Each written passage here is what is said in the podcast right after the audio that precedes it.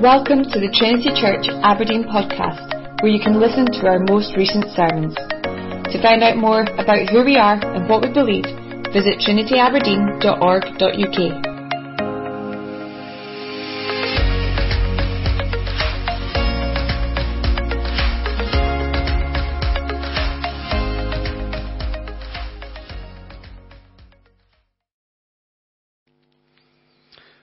to invite you to take your Bibles and to turn to the book of Acts, please, in the New Testament, the book of Acts, chapter 22. And I'm going to read uh, from verse 22 through to chapter 23, verse 11. Um, as you do that, I want to take a moment, uh, as always, to welcome people who are just watching today or listening.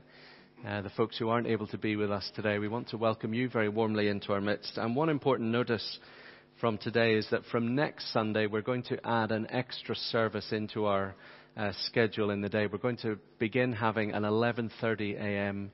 service from next Sunday onwards. So, folks who aren't able to be with us today, I hope that will help at least some of you be able to be here with us. Uh, the waiting list has continued these past weeks for both morning and evening. So, we hope by adding this extra service, it will help. Uh, just a little bit more to take the pressure off. The way it will work is that at 9:30 uh, the Sunday school will operate only in that service, uh, and then um, after that, the same service will be repeated all three times. So it's not three different services; it's the same service at 9:30, 11:30, and 5:30. And the creche will be open for all three services. Creche is manned by parents at the minute, uh, and parents are welcome to do that to take their children uh, down there. So let's read uh, then from Acts chapter 22 and verse 22. Up to this word, they listened to him. Remember verse 21? Paul said, the Lord said to Paul, Go, I will send you far away to the Gentiles. And that word Gentiles was lighting the blue touch paper for this crowd. The gospel going to people who they regarded as dogs, unclean outsiders. Up to this word, they listened to him. But then they raised their voices and said, Away with such a fellow from the earth for he should not be allowed to live. And as they were shouting and throwing off their cloaks and flinging dust into the air, the tribune ordered Paul to be brought into the barracks, saying that he should be examined by flogging, to find out why they were shouting against him like this. But when they had stretched him out for the whips, Paul said to the centurion who was standing by, Is it lawful for you to flog a man who is a Roman citizen and uncondemned? When the centurion heard this, he went to the tribune and said to him, What are you about to do? For this man is a Roman citizen. So the tribune came and said to him, Tell me, are you a Roman citizen? Paul said, Yes. The tribune answered, I had to buy my citizenship for a large sum, but I am a citizen by birth. So those who were about to examine him withdrew from him immediately. Terrible phrase, isn't it? Examining somebody by flogging. And the tribune also was afraid, for he realized that Paul was a Roman citizen and that he had bound him. But on the next day, desiring to know the real reason why he was being accused by the Jews, he unbound Paul and commanded the chief priests and all the council to meet, and he brought Paul down and set him before them. Looking intently at the council, Paul said, Brothers, I have lived my life before God in all good conscience up to this day. And the high priest Ananias commanded those who stood by him to strike him on the mouth. Then Paul said to him, God is going to strike you, you whitewashed wall. Are you sitting to judge me according to the law? And yet, contrary to the law, you order me to be struck? Those who stood by said, Would you revile God's high priest? And Paul said, I did not know, brothers, that he was the high priest. For it is written, You shall not speak evil of a ruler of your people. Now, when Paul perceived that one part were Sadducees and the other part were Pharisees, he cried out in the council, Brothers, I am a Pharisee, a son of Pharisees. It is with respect to the hope and the resurrection of the dead that I am on trial. And when he had said this, a dissension arose between the Pharisees and the Sadducees, and the assembly became divided. For the Sadducees say that there is no resurrection, nor angel, nor spirit, but the Pharisees acknowledge them all.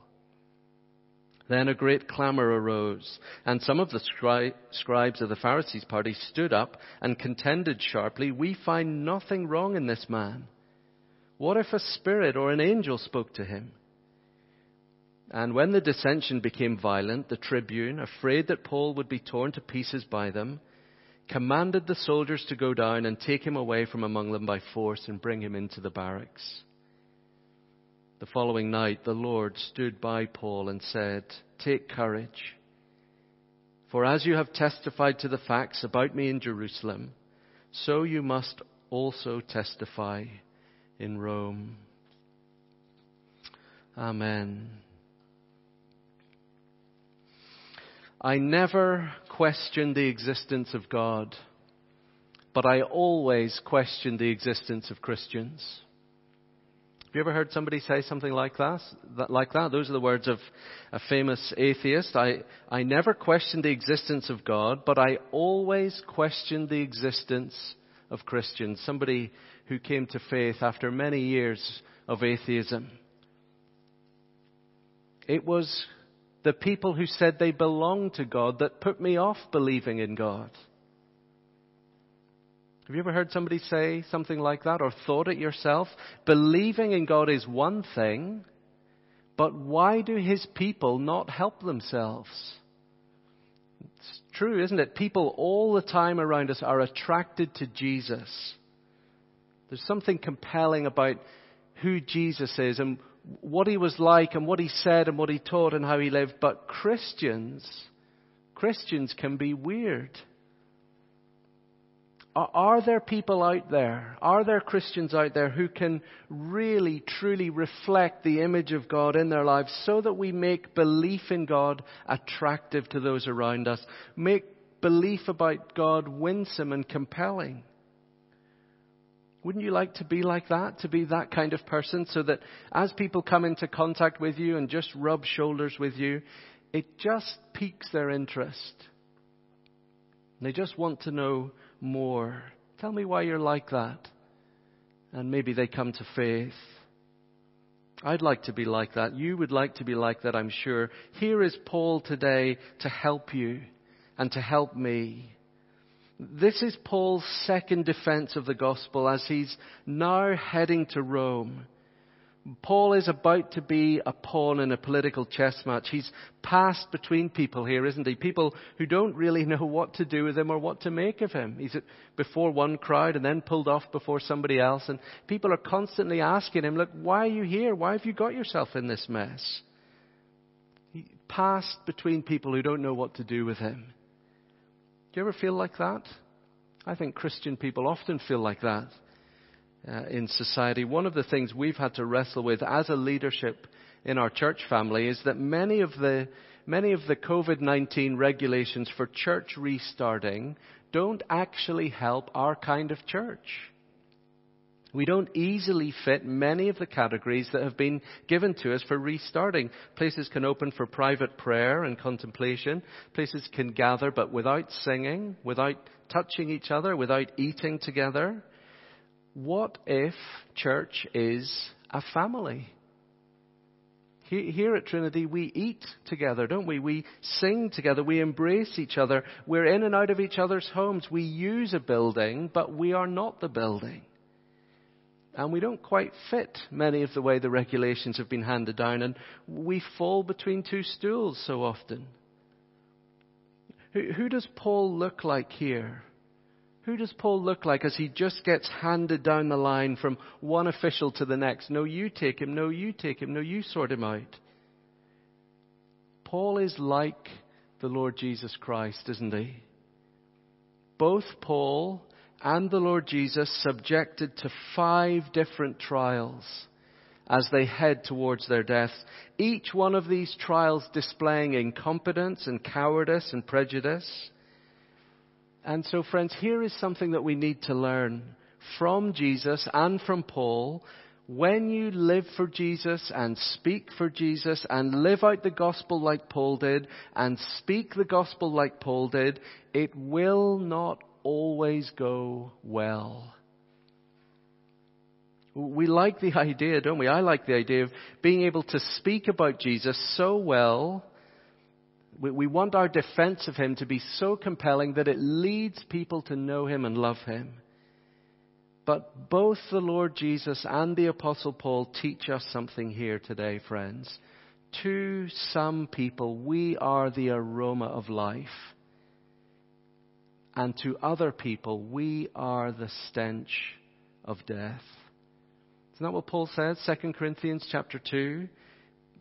Paul says Christians have a smell a fragrance. Wherever you go, Christians waft something into the air, and some people love it. They're intrigued, they want to know more, and some people detest it. They cannot abide what they're smelling, what they're seeing, what they're hearing.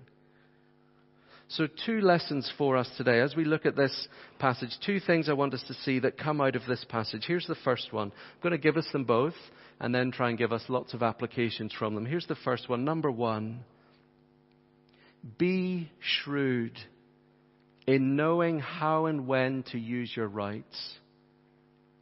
Be shrewd in knowing how and when to use your rights. Chapter 22, verses 22 down to verse 30. Paul's, Paul's behavior is interesting here, isn't it? Does it, does it look like cowardice to you?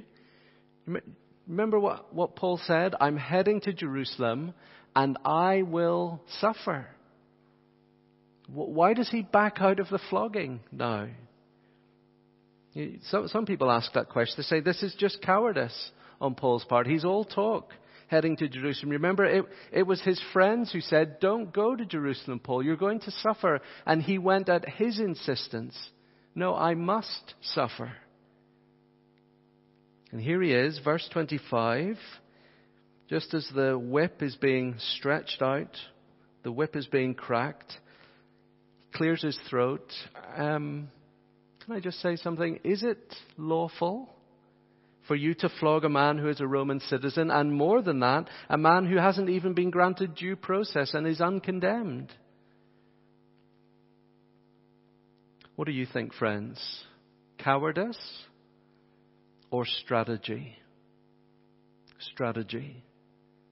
See, where does Paul want to get to? What did God say to him? You will take my gospel to the ends of the earth, which for Paul was Rome. Ah, you see, getting to Rome for Paul is everything. Getting to Rome in one piece, getting to Rome for a fair trial is everything. Cicero, a Roman statesman, said, It is a crime to put a Roman citizen in chains. It is an enormity to flog one, and it is sheer murder to slay a Roman citizen.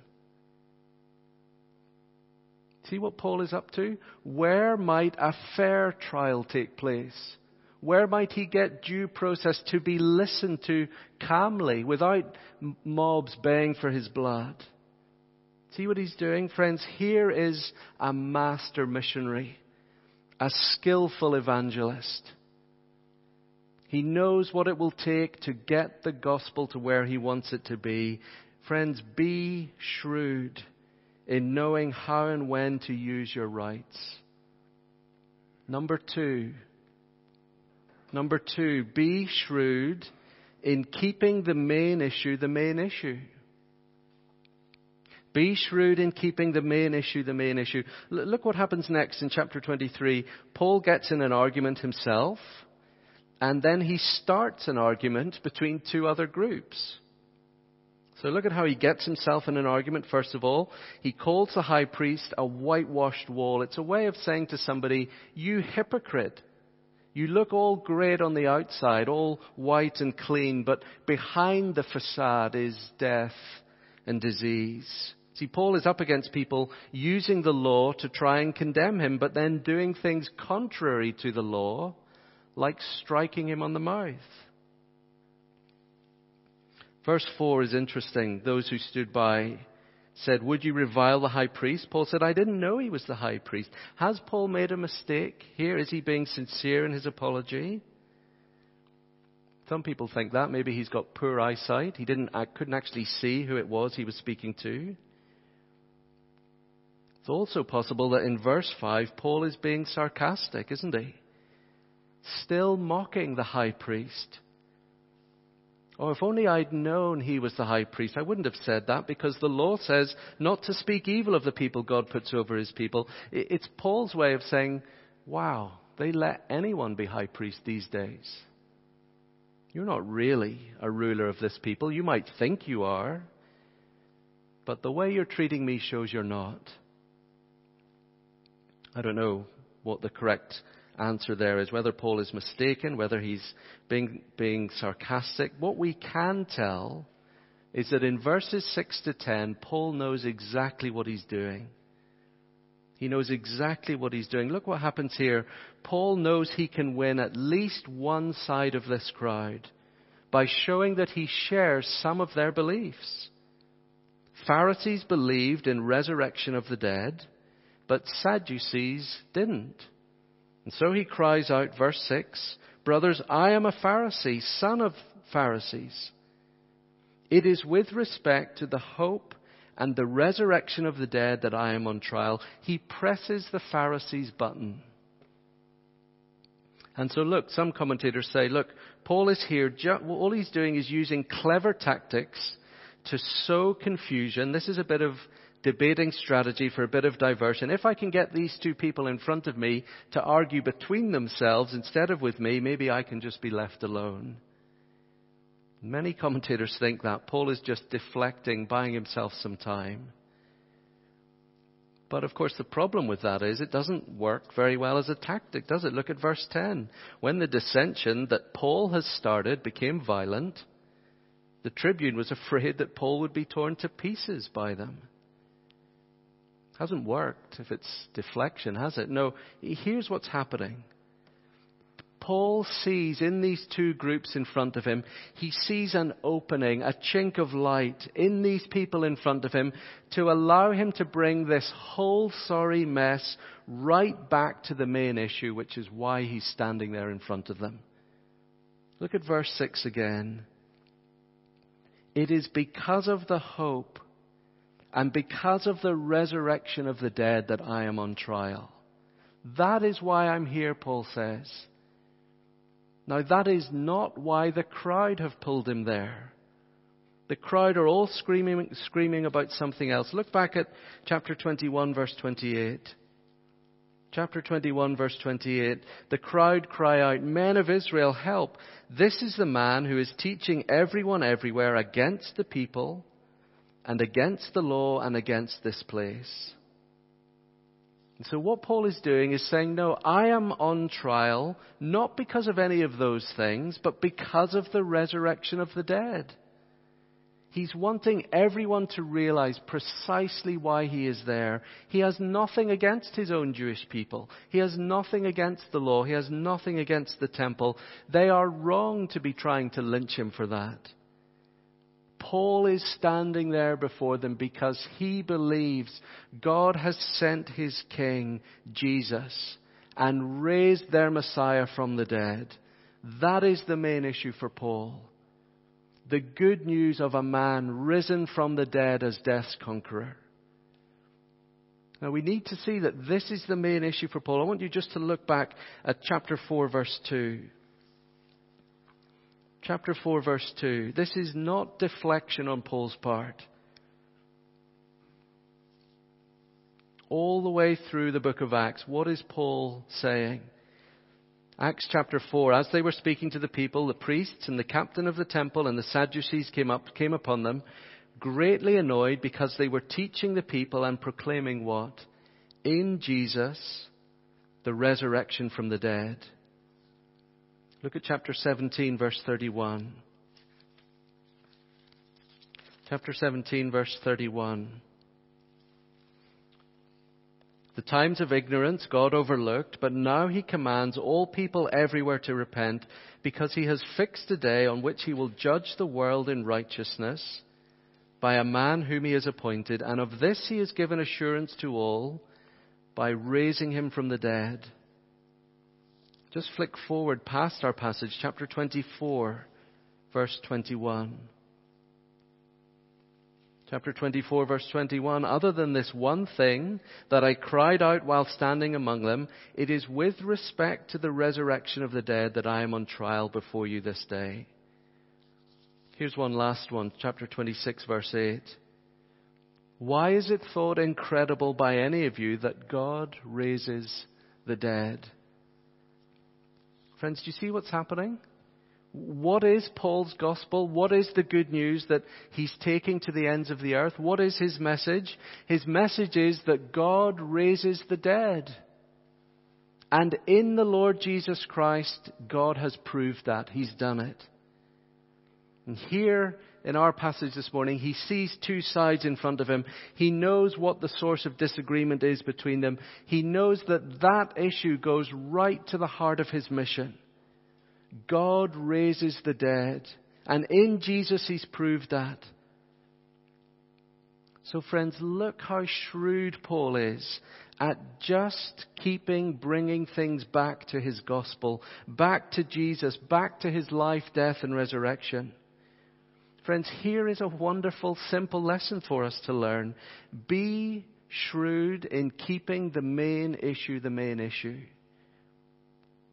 Be shrewd in keeping the main issue the main issue. Just like Paul here, people today with you and me will, will want to argue with us as Christians all the time, won't they, about so many hot button issues. Mostly it's sex, isn't it? Why are you Christian people homophobic? Why are you transphobic? But take your pick from, from any number of topics in no time at all, you can find yourself drowning, can't you, in the middle of a, a, sea of heated rhetoric and passionate arguments, all sorts of vitriol coming your way, just like Paul had here. And I think Paul is showing us here, and really he's showing it to us because Jesus said it to us first. Paul is saying to us, be shrewd. Be shrewd. We, we don't often think like that, do we, when it comes to sharing our faith? We think be loving, be gentle, be winsome, be truthful. Yes, all of those things. And Jesus said, Luke chapter 16, the sons of this world are more shrewd in dealing with their own generation than the sons of light. When you're dealing with one thing right in front of you, Christ's people learn to think about what is the thing off to the side that no one is looking at, but which actually you know is more important because it's the main issue. The main issue of Jesus, His resurrection, His life, His death, His lordship, His universal reign over every man and woman, that gets shunted off to the side while we discuss all manner of things that fill our gaze and horizon. What is the main issue with coronavirus? It's control, isn't it? No one's talking about that explicitly. Control. Can you control a virus? Well, sort of, of course. If, if you catch it early enough, you can. And clearly, we haven't. The world hasn't caught it early enough. COVID raises the question that is off to the side that nobody is looking at. Are you and I really in control of our lives? Fear. Isn't that one of the main issues off to the side that no one's talking about? Who do we fear? What do we fear? But so too, friends, here is another thing. Off to the side, even though it's kind of in front of us all the time, off to the side that nobody is talking about death. Our world is doing what it is doing right now with this virus because we do not know what to do with death. How to face it squarely as creatures who are not made to live forever. And a giant wrecking ball has swept across, across, our globe, reminding us in the starkest possible terms that we are creatures, not the Creator. We are not made to live forever. And in the process, it has reminded us that life is precious beyond words. Can we keep the main issue, the main issue. Are we shrewd enough? Now, if you're like me, I guess you're thinking, as I sat looking at this and putting this together, if you're like me, you're thinking, look, I'd love to be able to do that. But look, Paul is a master missionary. You're a minister. How do I do that every day? How do I speak to my friends like this? Friends, I don't think there's any person in this room, any single person here, who, who doesn't often find ourselves wrong footed and lost for words when a family member is angry with us or a friend is asking us difficult questions.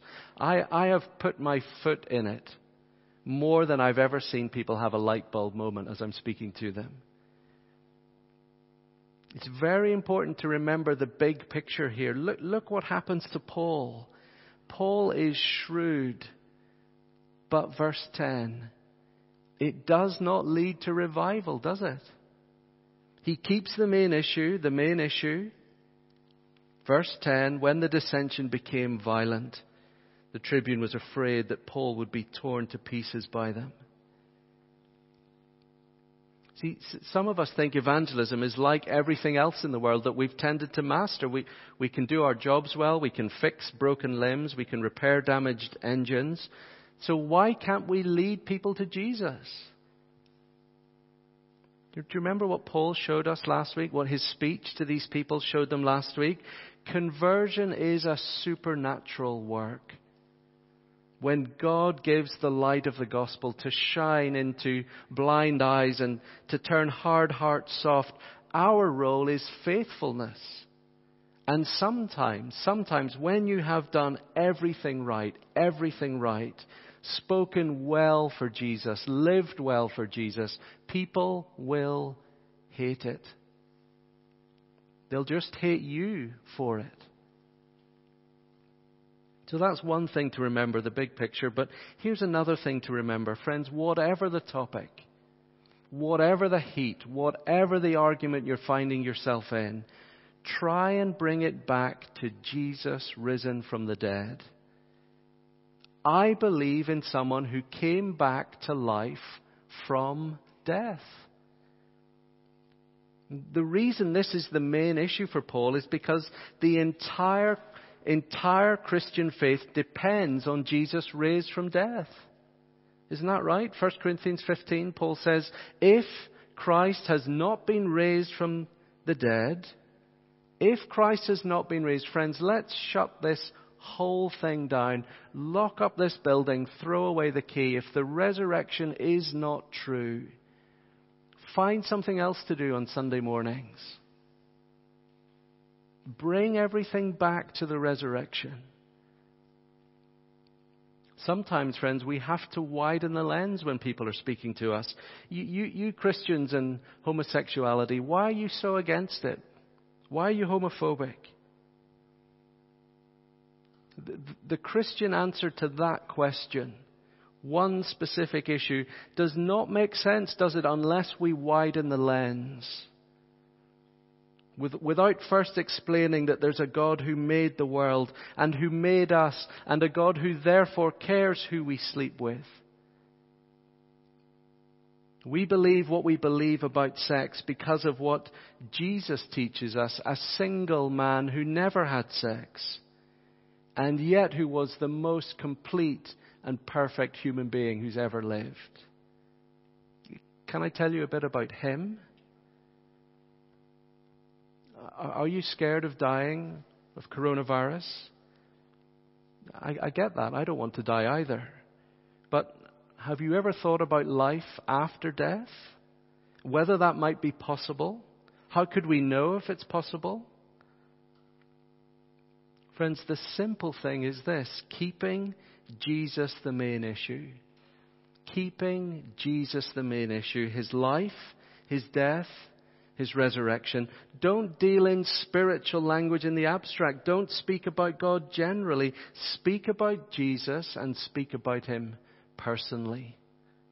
Someone you know, someone you trust, someone you love, someone you speak to each day. email me with any questions about this sort of thing. If you want, email any of our elders at any time. How do I do this sort of conversation, this tricky family member, person at work? And if you want to watch somebody do this sort of thing really well, really well, can I just recommend to you that you look up, look it up in Google or, or even better on YouTube, look up an organization called Speak Life. Speak Life. It's an evangelist, run by an evangelist called Glen Scrivener. Uh, many of you have seen some of his work.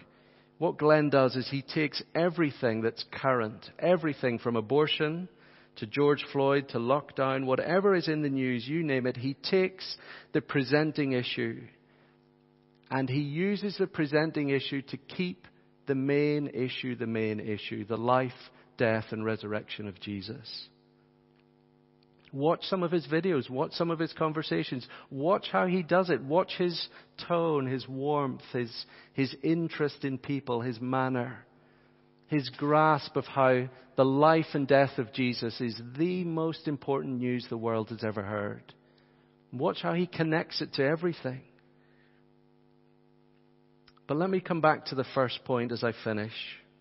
Be shrewd in keeping the main issue the main issue I want to finish with this. Be shrewd in knowing when and how to stand on your rights. Be shrewd in knowing when to use your rights.